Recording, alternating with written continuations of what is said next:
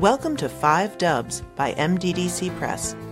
I'm your host, Rebecca Snyder, the Executive Director of the Maryland, Delaware, and DC Press Association, which represents news media in our region. Five Dubs focuses on the who, what, when, where, and why of local news media. We'll talk with the journalists about the stories behind the news.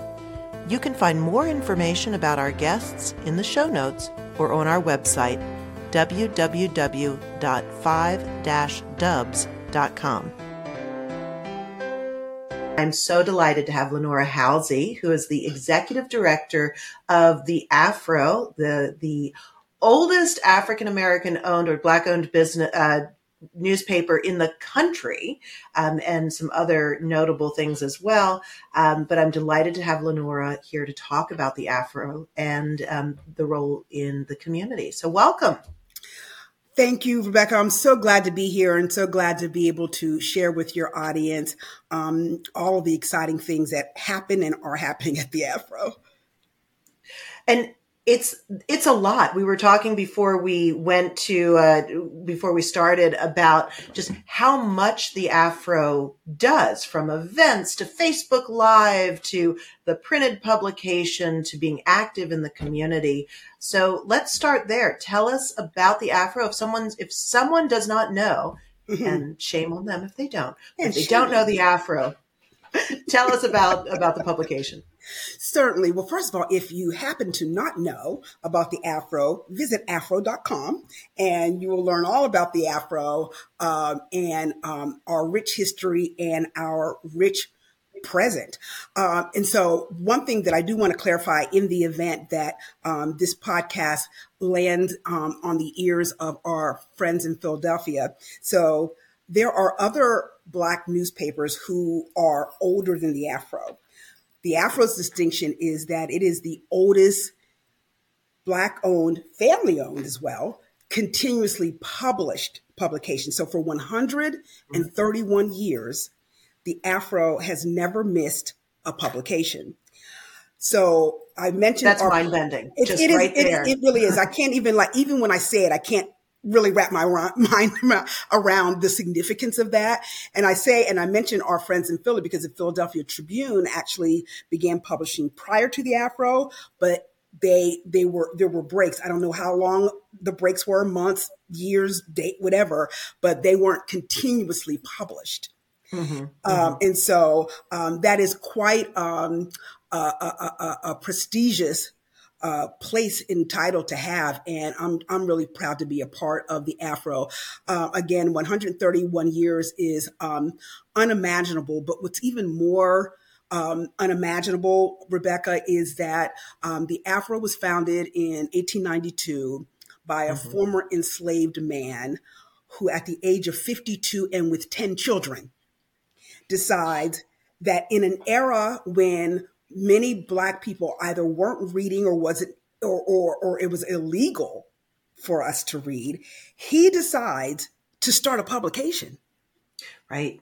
Like well and i think that just speaks to like such a commitment to the community. And i feel like that has if you've never missed an issue which is you know high achievement and among uh, in itself yeah. but talk about that commitment to the community because it's not easy being family owned you know there's there's drama there's issues there's you know there's people being actually appropriate for for the role of leading. Mm-hmm. you know you can't just hire someone else if you're family owned sometimes.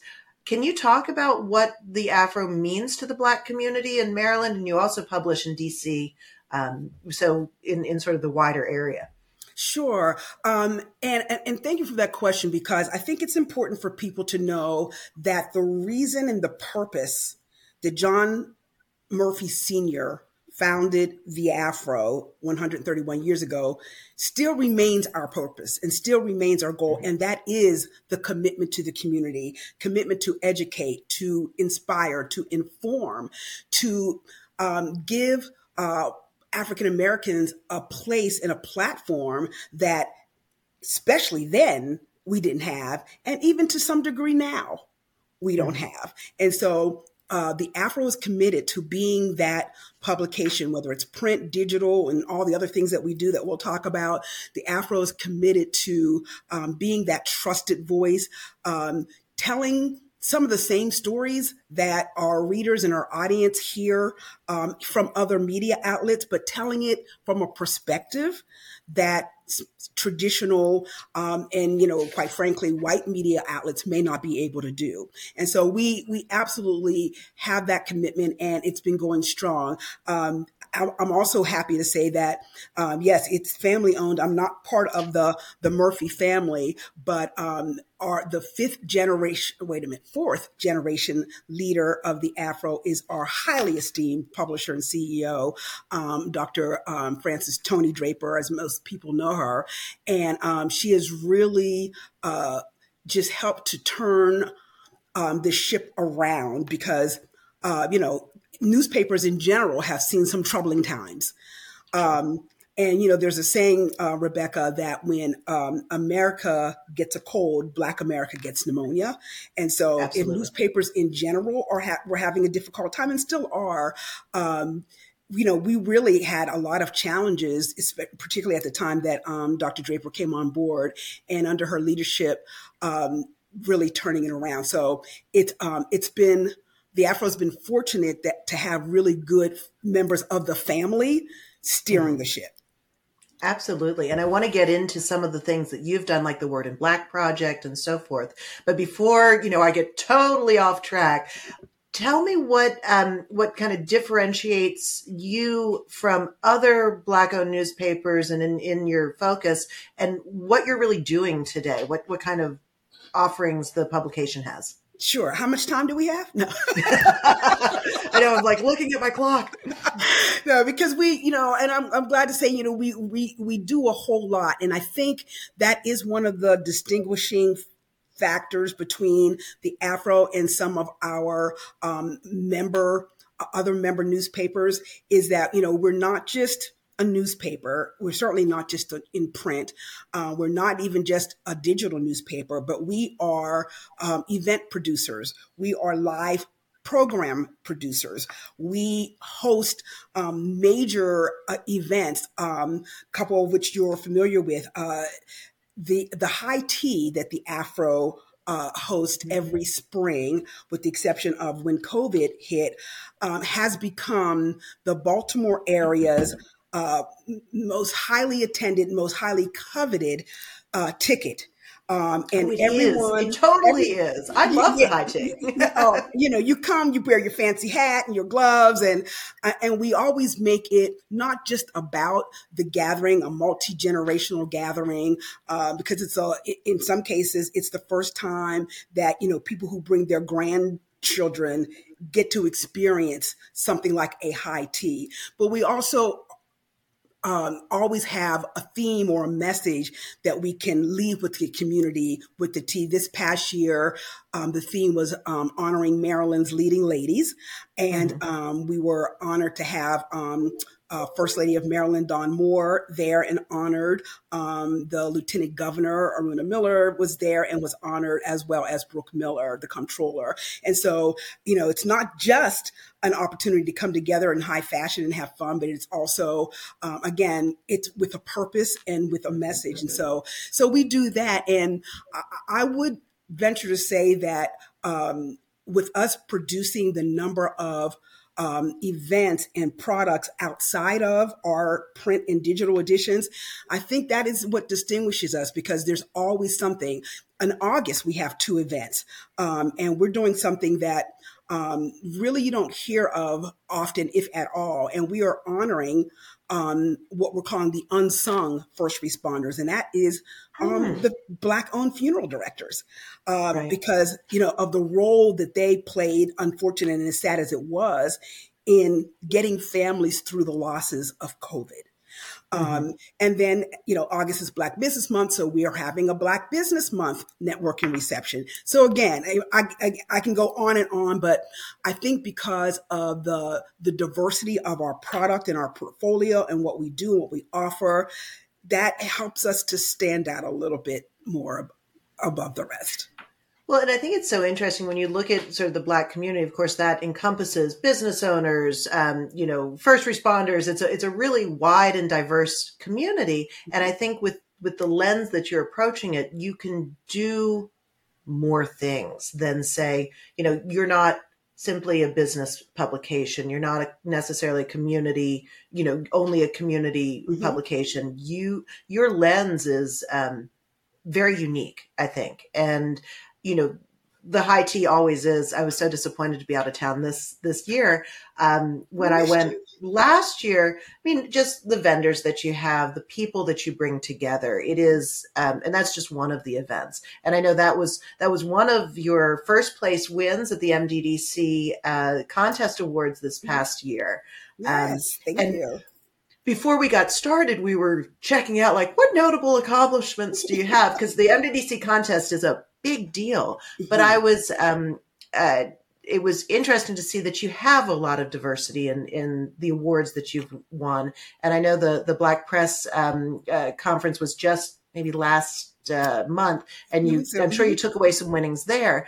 But you won with us. You won things like best interactive media, best event, um, features video, editorial cartoons, and I I remember um, your editorial cartoonist came with his family to our event, and he was such a like he's been around for a long time. Yeah, yeah. He obviously has a lot of um, you know a lot of of insight, but I feel like the people that you gather together at the Afro are really unique. So, like your your cartoonist, tell us a little bit about how someone like that sort of has worked with the Afro and how that strengthens where you're going. Yes. Um, yes. Uh, Mr. Kofi uh, predates me by decades in his work with the Afro. Um, and it's so uh, inspiring to have his insight um, and, and to have him as part of our team. But I think the other thing that makes our team so unique is that it is so multi generational. So we mm-hmm. have mm-hmm you know, the decades long uh, team members like Mr. Kofi, we have um, our production manager, our um, uh, director of community relations, who have uh, our production manager has been there for over 40 years. Um, mm. You know, uh, we have uh, one of our circulation representatives also over 40 years. So we go from that, and we've got some 20 year employees, and then we have a whole new group of young um, bright journalists that have uh, joined our team. So um, if you know if you were ever to peek into one of our team calls, it's um, it's a very interesting conversation and dialogue because we've got the the Gen Zers represented, we've got the millennials represented, and they're I think they're probably the Gen Zers and the millennials probably make up the majority of our team at this point. Uh, mm-hmm. And but then again, we go all the way to forty year, you know, several decade employees. And so um, it really is good to get the perspective from so many different generations. And I think that helps to um, lend itself to the work and the content and the, the things that we produce. Sure. I mean, I, it, now correct me if I'm wrong because I could totally be getting this this incorrect, but I feel like Toni has hosted the Chicken Box for many, uh, maybe not years, but that's been like, is that a Facebook Live situation? But I feel like that just speaks to kind of the how the Afro reaches out to their constituency in whatever channel, whatever platform to be relevant and cool. And, you know, you guys like your Afro t shirts are on fire. I mean, like, it's one of those things like you don't look like a you look like you're you're you're hip and cool and know what what's going to resonate with the community.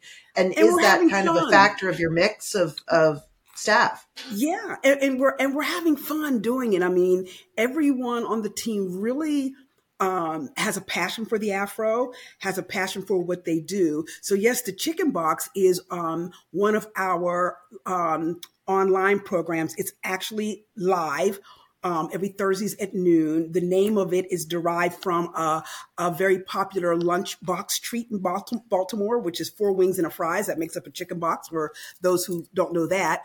Um, but um, you are correct. Um, uh, Dr. Draper, um, who, you know, our, our publisher and CEO, um, her son, so he's fifth generation, and I hope I'm not getting these generations wrong, but you know they'll correct me later.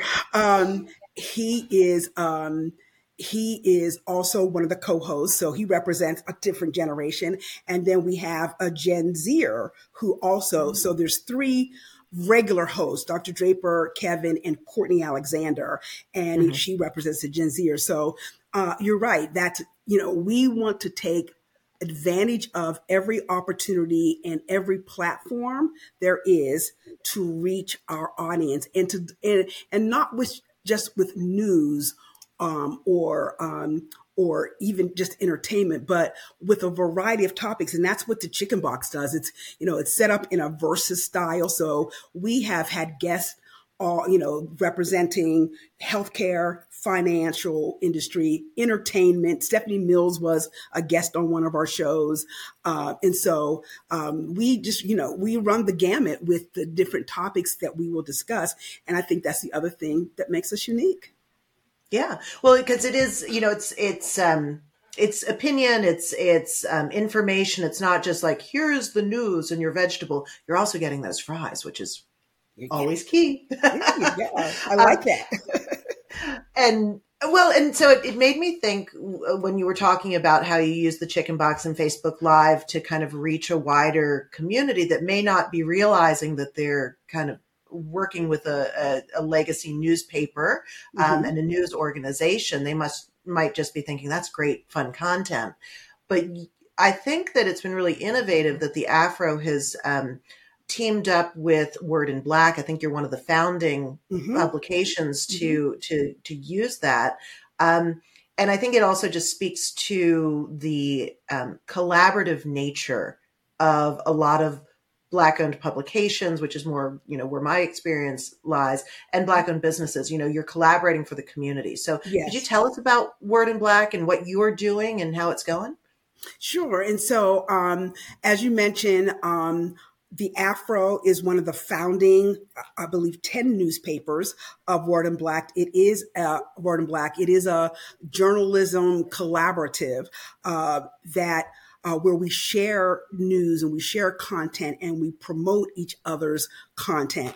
Uh, and so the Afro was part of the first, first cohort. There are now, and, and, and, I don't know the exact amount, Rebecca, but there is now another um, cohort in place where more paper, papers have come on board.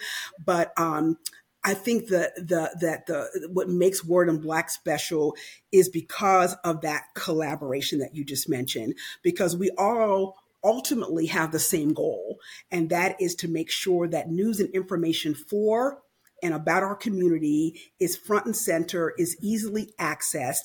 And so um, to be a part of it, for the Afro to be a part of it, um, is just, you know, again, another point of pride that, you know, we were so, and we were selected to be a founding um, member, a founding newspaper uh, within the group of other publishers for the first round. So, um, you know, and if people want to, it's wordinblack.com. Um, if people want to see the collaborative work, but we also, also host on our site stories from Word in Black. Mm. And so um, it's a great it's a great community of like-minded and you know with similarly gold um, publishers. Now, has working with sort of national projects like Word in Black sort of affected how you approach your work on the day to day? Because when you're collaborating, it's not just, you know, like let's share stories, but are you, is it impacting how you see your work or how you're approaching it in some way? Um, yeah, that's an interesting, interesting question, Rebecca. I think that if anything, it's broadened even more our perspective. Um, you know, the Afro has always covered local and national news. Um, mm-hmm. This um, helps us get more insight into what's happening in other cities. And so, you know, the Houston Defender is one of the other um, founding public publications. And um, we, you know, I believe when Houston, when it was the hurricane or there was some um, event that happened in, in Houston, um, we were able to, you know, get firsthand reporting as a result of our collaboration. So it helps to broaden okay. what we are able to um, know about and engage with and offer to our readers. Uh, but even before Word in Black, and you know, I think it's important to note, the Afro is a member and was and still is a member of um, the NNPA, the National Newspaper Publishers Association, which is in essence um, the Black Press Association, and mm-hmm. um, and, and, there's nearly, I believe, 200 papers who are members of that. Um, just coming back from that conference and seeing all of those publishers come together again with, um, you know, similar or, or, like-minded goals and like-minded um, uh, uh, engagement. Um, it, is, it was really just good to be in that community. And, and in fact, you know, the conference took place when the decisions from the Supreme Court came down about mm. affirmative action. And so it made it even more emotional, I guess, Rebecca, to be with these publishers who, you know, many of whom are coming from, you know, generations before them who struggled to have a voice right. and to have a presence and to have that decision come down during the conference sort of, you know, made I certainly my understanding of how that impacted us even greater if it mm-hmm. had than it would have been if I had heard it outside of that collaboration. And so I think that's what, you know, Word in Black and NNPA does for us. It helps us to broaden the way we see news and the way we gather news and information.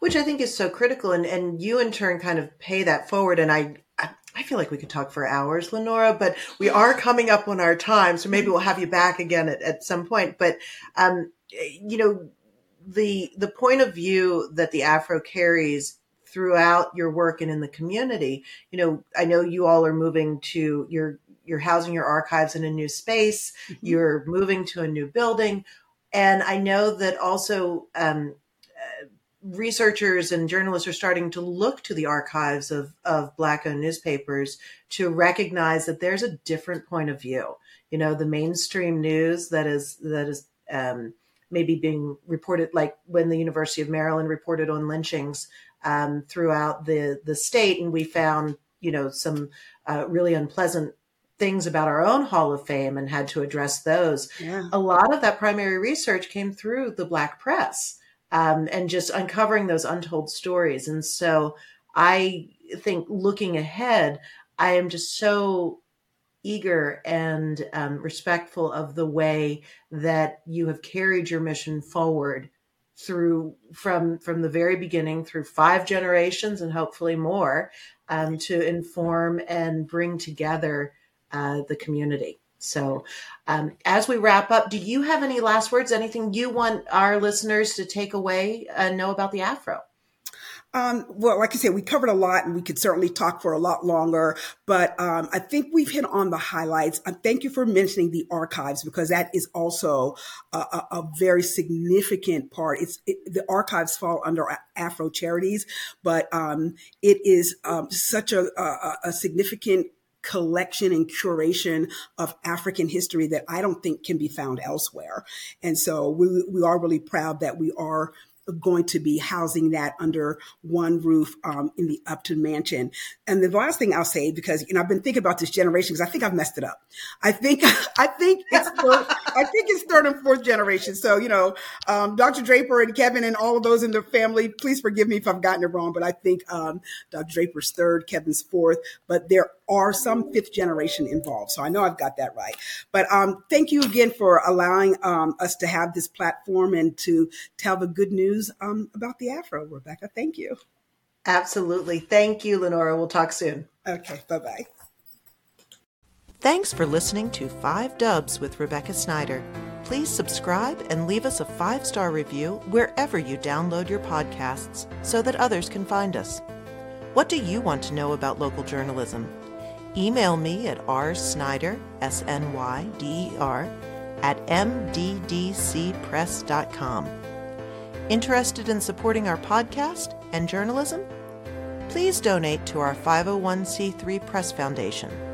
Find out more and see the full episode list and show notes at www.5-dubs.com.